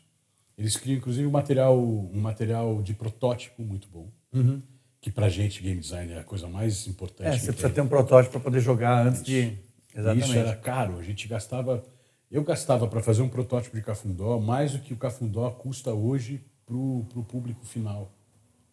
Nossa. Bizarro. Eu gastava 110 reais para fazer um protótipo de cafundó e hoje você compra o cafundó a 75 reais. Uhum. Já produzido na caixa, com o dado, com, as- né, com tudo que precisa, Uhum. custa 75% do que custou pro, o, o- Eu, eu lembro o que eu lembro que quando a gente estava na Bela e a Fera, você falava, você falava dos dados com não sei quantos lá, com 12, 12 Tem um monte de variação. Mas total. isso é para esses jogos. É, o RPG que traz isso, né? Uhum. Jogos de 4, 6, é, dados de 4, 6, 8, 10, 12, 20. Tem os de 30 também, tem os de 100. 30 lados? Que tamanho é o dado? É, é uma bolota quase. E tem o, de, o dado 100 que é tipo uma bola de golfe, né? E aí você joga, ele para, você tem Você que tem até um descobrir. equipamento assim que você vai pôr em cima do dado para ver onde está mesmo o centro. Entendi. O número que parou para cima. Olha. Esse dado, esse você compra isso? Na Liberdade. também, mas lojas específicas de jogos. Essa, tem. essa, joga de, dessa, essa loja de jogos aí deve ter. A Domain, né? Que é ali, a- isso, exatamente, ali da. É, perto da- o, o D100 foi substituído por 2D10. Tá, Tá? Então você joga um dado que é dezena, outro dado que é unidade. entendi. Ficou mais fácil. Então hoje um kit de dados de RPG vão ter dois, dois D10. Uhum. É o centena aí de unidade. Eu De acho engraçado esse negócio do RPG. Você já jogou RPG? Já, já. Você gosta? Como é que é? Gosto. É, mas vou te confessar. Pelo que eu, gente- eu, eu nunca joguei, é é pergunta de quem nunca jogou assim. Eu nunca joguei, já vi as pessoas jogando, você anota as coisas e você cria as regras, é isso? As regras, não, você cria as suas atitudes diante dos desafios. Ah, tá, você, Você cria um isso. mestre. É, você, mais do que. Não é criar, você faz mesmo. Uhum. Você toma essas atitudes. Você tem um mestre que pensou numa história Uhum. e, e ele vai trazendo desafios e obstáculos para a mesa, para Uhum. o time. Só que ele, o grande barato é que então vocês estão nesse castelo úmido, escuro. Eu vou- se você tem um bom mestre, é um grande contador de histórias, e você fica ali ouvindo, e aí quando abriu a porta, lá dentro tinha não sei o quê. Aí você joga o dado. Esse dado é para ver se o que você pensou em fazer vai dar certo. Você fala, tá, tem um grande monstro lá, mas a gente precisa ir lá para pegar alguma coisa. Aham. Eu sou forte e lento, você é rápido E mais fraco. fraco. Aham. Ela é esperta, mas atira de longe. Quem vai fazer o quê? Para tentar derrotar aquilo. Pra, enfim. Porque você precisa pegar o cálice que está lá dentro e para fazer, para continuar a história. E aí a gente vai pensar, a gente vai fazer isso, vai tomar atitude, vai co- pensar coletivamente, mas também você tem o seu falar, eu vou tentar ir lá por fora e ir para uma janela. Ah, tá bom. Você precisa de destreza. Aí o mestre vai falar, você precisa de destreza. Lá, como é que é a sua destreza? Que você criou sua personagem? Ah, eu, como é que é a minha agilidade? Ah, isso você cria, o personagem cria. você cria. Tem um jogo, inclusive, bem divertido, que é a criação de personagens de RPG. Olha. Um jogo de tabuleiro, onde você só cria personagens e depois você pode jogá-los em algum outro jogo. Olha que legal. Mas o objetivo é criar personagens. É, a, a livraria Cultura tem, a- a- ultimamente, nas últimas vezes que a gente Espaço tem, geek deles lá. É, além do espaço geek, é, além do espaço geek ali na, na, da- no Na conjunto nacional, sim. é, no conjunto nacional, eu tô, eu tô me vendo na cabeça a, a livraria cultura do ah, não, do lado lá de do marketplace, Hum. que você entra, você tem um, um balcão inteiro só com jogos assim, Sim. e jogos de RPG. É, a Mas livraria ele faz- eles fazem uns encontros de vez em quando de faz. jogos, né? É, o que acontece, as editoras promovem dentro da- dos lugares de venda, né, dos pontos de venda. E as livrarias é um grande caminho para isso. Porque é absolutamente conectado, né? Porque você vai adquirir contar a conhecimento. história. É, e vai adquirir conhecimento. Você sempre vai adquirir conhecimento para jogar. Que doido isso, É né? inevitável. Fora desenvolvimento de coordenação motora, pensamento lógico, como a gente já falou. Estratégico. estratégico. Entender o que é tático, o que é estratégico. Uhum. né, O que é lógica e o que é rapidez de pensamento, que são coisas diferentes. Os jogos vão exigindo esse tipo de coisa. Você consegue aplicar isso, principalmente na molecada. Uhum. Tem, e, e- e a parte social, que é muito importante. Eu tenho uma amiga, que é a irmã do Felipe Sena. Ela tem o Bruninho, o filho dela ela percebeu que ele se interessou, ela comprou alguns pequenos. Eu tenho outro parceiro que é a Game Vault, que é uma loja de jogos, que ele leva é, uma quitanda no evento. Ele monta uma quitanda Uau. de jogos. Porque normalmente, qual que é o meu objetivo? É mostrar para quem não conhece, tá? Quem já conhece é bem-vindo, mas não é o meu foco. Quem já conhece já sabe onde compra, já tem seu fornecedor, enfim. Quem não conhece vai olhar aquele negócio e fala: Nossa, que, onde eu compro ali? Ó. tem ali, fala Na ba- na barraquinha. Na barraquinha. E aí ela adquiriu alguns que foi o que, os que ele mais gostou. E aí, o que, que ela percebeu? Que todo dia ele queria jogar, e quando ela sentava com ele para jogar, ele contava as coisas da escola, como é que estava indo, que o amiguinho não sei o quê, que a amiguinha não sei o que lá. Ela abriu um canal de comunicação entre eles que não tinha antes. Que louco. Quantos anos o menino? Seis, sete agora. Que louco. Porque ele chegava em casa, ia desenhar, ia fazer as liçãozinhas, não sei o quê, e ficava lá quietinho, brincando sozinho. Quando ela começou a brincar com ele, ele começou a falar para ela as coisas. E ela descobriu coisas muito importantes que estavam acontecendo na escola. É, porque nessa hora que vem ou o bullying, ou Exato. a menina que ele gosta, ou O amorzinho, uma é, coisa. a professora, assustadora, enfim. Que incrível. Então, esse é, o grande, para mim, assim, o grande negócio dos jogos modernos de tabuleiro é que eles permitem que muitas gerações se coloquem no mesmo lugar. Que, com regras simples, com jogos mais dinâmicos, que deixam todo mundo na mesa, não fica tirando um de cada vez e ganha quem sobra. É, com jogos onde a gente é o agente efetivamente do jogo, não tem sorte no jogo. É muito raro ter sorte no jogo, nos jogos modernos. O dado do Catan, ele só mostra qual região vai produzir agora. E ela produz para quem está naquela região, só que entrou madeira na minha mão. Se entrou madeira na minha mão, entrou madeira para todo mundo. Se você precisa de madeira, é comigo que você vai negociar agora, porque eu tenho madeira. Então, é, não tem sorte, efetivamente, assim, ah, estava indo mal e ganhei. Ou pior, né? Estou indo meio e perdi. Né? Não, não tem isso, de tirar seis, eu tiro quatro. E daí? Né? Tirar seis, tem mais pedra. Sai pedra, tirar quatro, sai argila. Pronto. O que a gente faz com isso é problema nosso. Então você é o gerente do negócio. Com isso você desenvolve a possibilidade de pensamento mesmo. O que, que eu faço diante da mesma situação? E o que, que a gente vai fazer junto, então, Paula, diante dessa situação? O que, que a gente vai fazer junto, pequeno Bruno, diante dessa situação?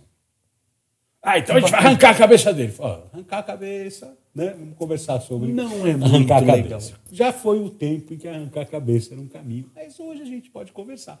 Né? Então, nessa você pega. Eu já joguei com uma criança que, que, que gosta de roubar. E aí? Não só uma, tá? Várias. gosta de roubar.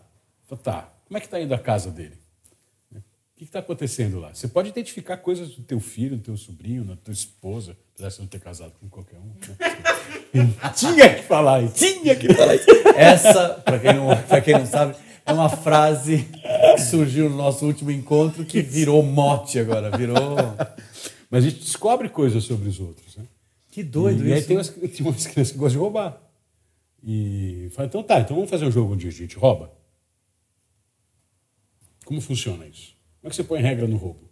Hum, quando você vê, você vai tirando a ideia de burlar e criando um regulamento ético, que no fundo, no fundo é só isso que a gente faz, né? Tudo que a gente faz socialmente é uma questão ética, moral. Sim, lógico. né? Então a gente E você até descobre motivação, né? Ele gosta. Por quê? Isso. Por que, que a pessoa. E o que quer dizer roubar, talvez, com seis anos de idade? Que louco, né? O que, que significa isso? O que, que É só pegar uma roubar? coisa que você quer. É, que como é que eu transformo? ou não Isso, que você. Como é que eu transformo isso E- e- numa coisa mais ética? É, Né? e tudo isso é, é muito engraçado, né? Porque um, é, a gente está conversando aqui, é um, é um- seria um programa sobre jogos, e a gente está filosofando, Que é e a inevitável. gente descobre que os jogos são muito mais vivos, presentes e importantes do que a gente pode pensar na nossa vida. Homo Ludens, tem o livro desse filósofo. Homo ludens, Chama Homo Ludens. É da, da perspectiva aqui no Brasil. É, que é alemão, né? Ah, não, ele é holandês. holandês. Johan Johan. Huizinga. É um livro bem importante para a gente pra ler sobre esse comportamento Que social do ponto isso, de vista né? filosófico do homo, do, de quem joga. É. O que é jogar? Por que, que o país também tem várias coisas? Aqui sempre foi atrelado a azar, a dinheiro, né, jogos de azar. A sinuca não podia ser jogada. O snooker é esporte há pouco tempo. Nossa, que doido, né? O xadrez é um esporte. O, o Texas Hold'em trouxe o poker para um outro lugar, um lugar mais de probabilidade do que de sorte. E hoje é um esporte Nossa, praticado dia- e é. milionário. Você acha que, você acha que a, a, a era digital, eu, eu, eu duvido que substitua, mas tem uma importância grande nesse, na divulgação e na. Eu acho tem um papel Vou importante? acrescentar. Você acha que o, o- o- esses gamers que jogam que jogam jogos digitais, eles se interessam também? É, o- é o mesmo É o universo? mesmo público. É o mesmo público. É o mesmo público. A gente tem muitos eventos hoje de, de- que misturam essas coisas. Né? Já há muitos anos você não joga sozinho, né? É. Eu, por exemplo, eu. eu, eu... É que às vezes as pessoas ficam tão viciadas nos gráficos e não sei o quê. é, mas, por exemplo, por exemplo a gente conhece o Marcelo que jogava com gente nos Estados Unidos. Sim. Ele É, vive jogando. ele- Você online- senta, é, você senta com cinco, seis pessoas, todo mundo joga junto, Mas- apesar de estar separado. Isso. E também fisicamente. a né? gente tem muitos jogos digitais hoje que são de enigmas, né? Que são muito jogados, jogos de aventura. Que você toma decisões durante o jogo. Você pode fazer isso coletivamente. Sei. Por mais que seja E era no engraçado controle, que eu- tá, e aí, a gente prende ou não prende esse cara? A gente, tinha, a, gente tinha, o- a gente tem o Play- PS3, né? Sim. E eu vivia procurando, eu vivia procurando o jogo pra gente jogar aqui em casa. É. Todo mundo. E eu vivia falando, pô, putz, game é só de coisa de punheteiro, né? Porque só tem um. é só pra um jogador. Vocês já é jogaram difícil. LA Noir? Não. é lei no ar? É, LA Los Angeles Noir. É Noir de, de década Sim, de sim, 50. sim. E você é um investigador. E é um dos jogos que no momento tinha pouca pouca tecnologia de expressão facial, eles investiram muito pesado nisso e hoje tem a grande tecnologia de expressão facial. Você interroga as personagens e. Ah, esse cara tá mentindo, hein? É mesmo? Que massa. Ah, você foi para casa mais cedo? A gente. Fui. Você fala, é, peraí. E aí você vai escolhendo como conduzir o interrogatório, se prende ou não prende. Isso tudo dá para fazer a família toda num jogo só. Aham. É, mesmo que A seja um gente- controle só, a gente decide. A gente conjunto. tinha um que é o clássico Dance Party lá. Ah, você sim. põe todo mundo dança. é. E tinha um maravilhoso que chama. Como é que é? Start the Party. Você já viu esse? Que é esse jogo. É de criança o jogo. Você pega aquele controle que tem. o- Move. O Move. É. E, e ele tem vários jogos e você compete com quatro pessoas. Ah, sim. ok. Você tem a raquetinha que você bate a bolinha, você tem um negócio que você fura. a- É, é o que vem com o moving, né? É um, um Não, jogo... ele não vem, não. Ele é separado. Ah, não? É separado? O que vem com o Move geralmente é o esportes, né? Ah, é verdade. O de arco e flecha, aquelas coisas todas, que aí todo mundo joga também. E é, é muito divertido, e a gente adora fazer isso também. Eu gosto muito dos esportes. Uhum. Jogo muito jogos de futebol, de luta, que aí é pelo menos dois. Né? Uhum. Os de futebol dá para chegar em vários. No Nossa. limite do, do Play, que são sete usuários. Muito louco esse número, sete. né? Na verdade, são seis Joy e um controle remoto. Por isso que ele cabe sete. Né?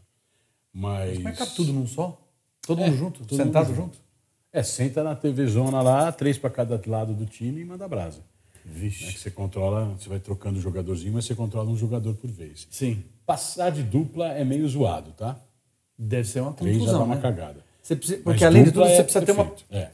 E- mas dupla, uma duplinha bem entrosada de jogos de futebol é. Ah, só a gente tem vários do, do Cars, de criança, né? Sim. Que a gente curte jogar, assim. Que é do Carros tem competição do Madagascar, é muito engraçado. Olimpíada, Olimpíada a gente tem. A Olimpíada a gente tem também. É, os jogos é que tá, né? Um, você pode substituir esse momento por jogo de tabuleiro, né? Sim, lógico, com certeza. Porque ele é tão imersivo quanto. É, e tem jogos hoje que resolvem muito dinâmica familiar. Tem um da Devir que veio agora, que é o Monstro das Cores. Chama DR o jogo. Isso, é. o, monstro, o monstro das cores, das cores é bem interessante. É, tem um monstro e uma, e uma criança. Num tabuleiro que tem seis espaços, seis cores diferentes. Cada cor é uma emoção. Então você vai rolar o dado para saber até quantos espaços você pode andar. Aí você chega num, no espaço amarelo e vai falar sobre alegria. E o que é que te deixa contente? Aí você fala uma coisa que te deixa alegre, contente. E aí você pega essa ficha amarela e tem que pôr no potinho amarelo, mas eles estão todos de costas. Se você põe no pote errado, você começa a misturar a cor. Se três potinhos estão misturados, a gente não está sabendo identificar muito bem as nossas coisas. Aí a gente perde o jogo. Que doido. Nossa, não precisa de supervisão esse Nossa. jogo, né? Cara, Eu tô te falando, é o nome dele é DR mesmo, né? É. É, tem gente que mudou a dinâmica familiar e agora se joga-se toda semana. Que doido. Porque na primeira vez que jogou, ah, você tem medo do quê? Tem medo quando o papai não chega assim. O quê? É, quando o papai não gosta que eu. A coisa ficou séria aqui agora, né? Mas aí como é que você, se você, como é que você, você coloca as fichinhas no, no potinho? É, você ganha a ficha da cor do sentimento e vai ter que pôr no potinho certo. Potinho do medo, potinho da alegria, potinho do. Mas você tá vendo. Você não vê a cor do potinho. Só vê Ah, o tá. sentimento. Você só vê, o- você tem o sentimento. A gente vai ver antes, vai depois desvirar e tentar lembrar onde está o potinho certo. Ah, Tá? tentar Desculpa, lembrar. É, por- é- Tem um começo, tem um começo que você fala, ah, então tá, tá organizado assim, beleza, vira e a gente tenta lembrar. E aí você pode trocar de lugar, tem umas coisas que vão mexendo nesses É brasileiro esse jogo, Não. E a Devir que trouxe para o Brasil agora, fez um baita sucesso fora. E aí, o que acontece na Alemanha? Que a gente começou a falar e não terminou, nunca, né? É, nunca. Não, não dá. A Alemanha não dá pra sete episódios, né? É, a Alemanha é o berço dos jogos modernos e, e, faz, e eles fazem lá o evento em Essen, uma cidade pequena, mas tem a coisa mais importante para a gente em jogo, que é o evento, onde junta fornecedores, criadores, distribuidores, editoras e tudo mais. E tem um- uma premiação do, do jogo do ano, que é a coisa mais importante que você pode ganhar. É o Spiel- Prêmio alemão. Eu não sei falar, né? do, do prêmio de melhor jogo do ano lá em Essen. Tem muito lançamento feito lá. é onde as pessoas resolvem a distribuição mundial dos jogos. E é uma feira também? É uma feira gigante de quatro dias. Eu não vou inventar Você já foi muito. lá? Não, mas o Pedro foi lá. Esse ano a Tamanduá foi para lá através do Pedro. O Pedro Ometo, que é sócio da Tamanduá, ele mora na Escócia e está indo morar na Alemanha agora. Oh. E aí ele foi para Essen levando dois protótipos nossos, que pode ser que a, a gente está vendo aí no Japão e na França Ver quem que tiveram faz. editoras interessadas em fazer lá. E a gente licencia, e aí o Japão distribui para Japão, China e uma parte da Ásia. Aí a gente com começa a falar sério, né? Deixa eu fazer uma pergunta então para você. É, para todo mundo que está ouvindo e começou a se interessar agora. É. Tá. Tomara, né? O, o programa só está começando agora. Pessoal, agora a gente vai falar sobre jogos modernos e tabuleiro. É isso. Então, o que, o que você indica? Ah, eu, eu super gostei disso. O que, que, O que, que eu indico Para eu começar. para começar? Por exemplo, eu, eu tô empolgado com várias coisas que você falou aqui. Eu indico Sim. e eu indico em loja especializada das que têm espaço para jogar. Diferente de restaurantes ou bares com jogo, tá? Que aí o mote é outro. É muita gente, é muito tumulto, pouca atenção, mas a gente tem lojas que estão se transformando nessa nesse lugar de jogar. Uhum. Essa, por exemplo, ali da, da é isso, Eu né? não sei. Faz tempo que eu não vou na Game Vault. Na Game Vault não, na Domain. Isso. A Domain, acho que a parte de cima tem espaço para jogo. É, então, eu- quando, eu, quando eu tive lá, que eu tava andando sem querer, assim, aí passei, vi a loja de jogo, falei, Tem legal. título pra cacete, É né? muita É coisa. Muito legal. É muito. Você fica perdido. Se você gosta e conhece, você fica doido. Eu que não conheço igual. Então, e o não- não atendimento conheço, também é importante. O atendimento é bem legal lá. Lá é legal. E, lá tem o pessoal que e lá tem, conhece. tem um, tava tendo um campeonato lá em cima. Isso, tem, tem muita loja que tem espaço e aí as editoras promovem campeonatos. O Uhum. Catan tem um campeonato mundial de Catan.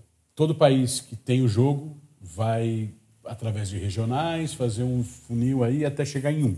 Uhum. Mas tem o campeão nacional. Esses campeões nacionais vão todos para algum lugar do, do mundo, que a cada ano é num lugar. É bienal, é bienal esse campeonato. Uhum. E aí eles vão jogar Catan e vai ter o campeão mundial de Catan. Que bacana. É, Carcassonne também tem. Carcassonne é o segundo jogo mais vendido do mundo, vem depois de Catan. Os dois estão, os dois estão no Brasil pela Devir, tá? E aí orgulhosamente eu digo que a que Thelma foi o terceiro jogo mais vendido da Devir, depois de Catan e Carcassonne. Uau! É bizarro, né? Que louco. Os dois jogos mais vendidos do mundo, Thelma no Brasil vem depois deles. É muito louco isso.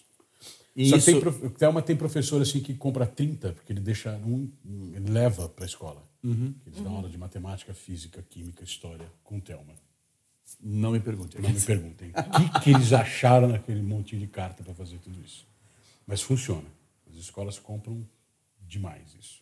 Que massa. Mas o, aí o Carcassonne também faz isso. Mas Carcassonne sempre a final é em Essen. Olha. Os campeões brasileiros. É um jogo alemão também? Carcassonne também, né? Aliás, O- os criadores são charás. Os dois chamam Klaus. Do, Ca- do Catan e Carcassonne. Não, Não, mas aí eu vou lá na loja. Vai na numa loja, vai numa loja especializada. Tá. e com um bom atendimento vão te apresentar. Você vai ser introduzida nesse universo. Tá. Vai jogar. Tem, normalmente tem aí os 400 títulos abertos para você experimentar. Ah, então se eu chegar numa loja, eu consigo. Numa loja dessa eu consigo jogar. Sim, consegue jogar. Eu indico a Game Vault pelo, pelo atendimento. Game Vault eu acho, a- além de ter um hambúrguer de altíssimo nível, a Luísio, a Luísio Neheim agora é o chefe lá. Participou do Masterchef 2016 e pff, faz um rango bacanaço, os lanches incríveis. a Game Vault agora está mudando até para Vault é, Sandwich Shop. Né? Tá se tornando uma Olha. Onde que ela é? na Praça da Árvore, aqui perto. Filho, Nossa senhora. É, é pera. ridiculamente perto. É daqui. ridiculamente perto. As aleias. Ah, tem umas Atravessa. flores ali, né? É, a segunda depois da Jabaquara é as aleias 138. Pra cá ou pra lá? Pra lá. Ah, tá. Entendi. Tem o Osnir na esquina, aquela hamburgueria Ah, super sim. tradicional. Sei. Você vai descendo sentido bairro, Uhum, É. né? sentido 23 de maio ali. Sei. É isso? Isso. José Maria Whittaker. José Maria Whittaker, é isso. Vai descendo para lá, é a segunda. Tá. As aleias 138. O atendimento é excelente, tem oit- 90 lugares ali, 90 cadeiras.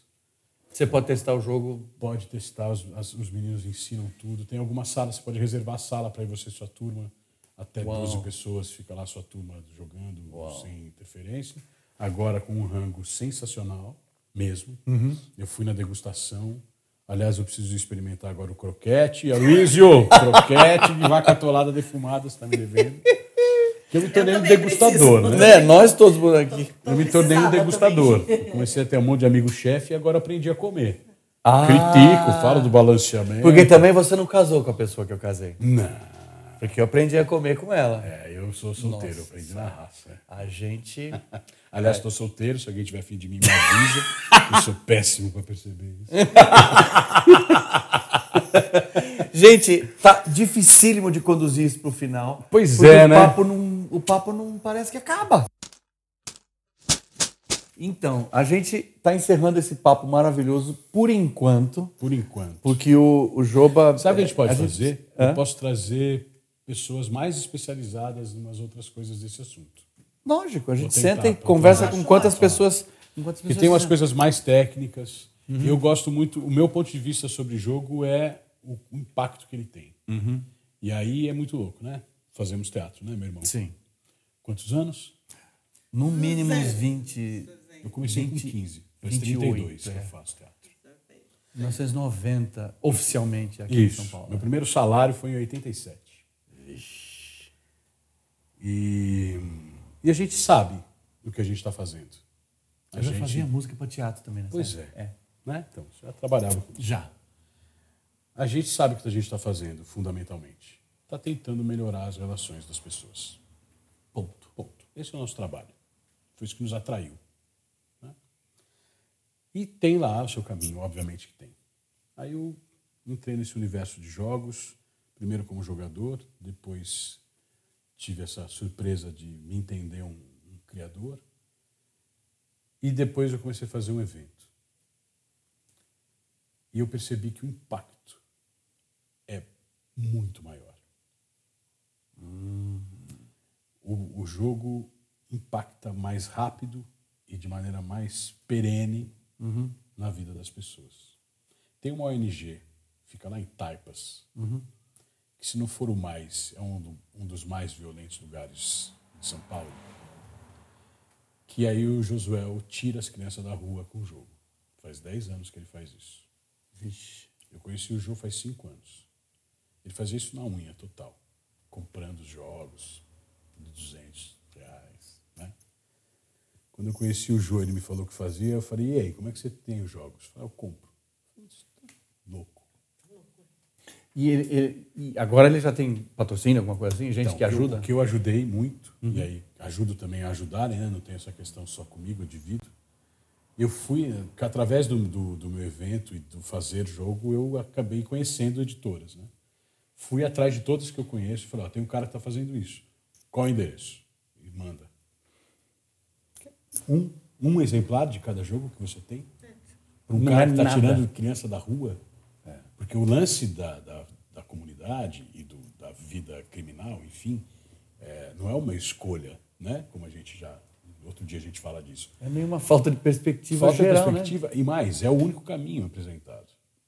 A rua é muito importante para a comunidade. Você ganha prestígio. Agora eu sou um aviãozinho.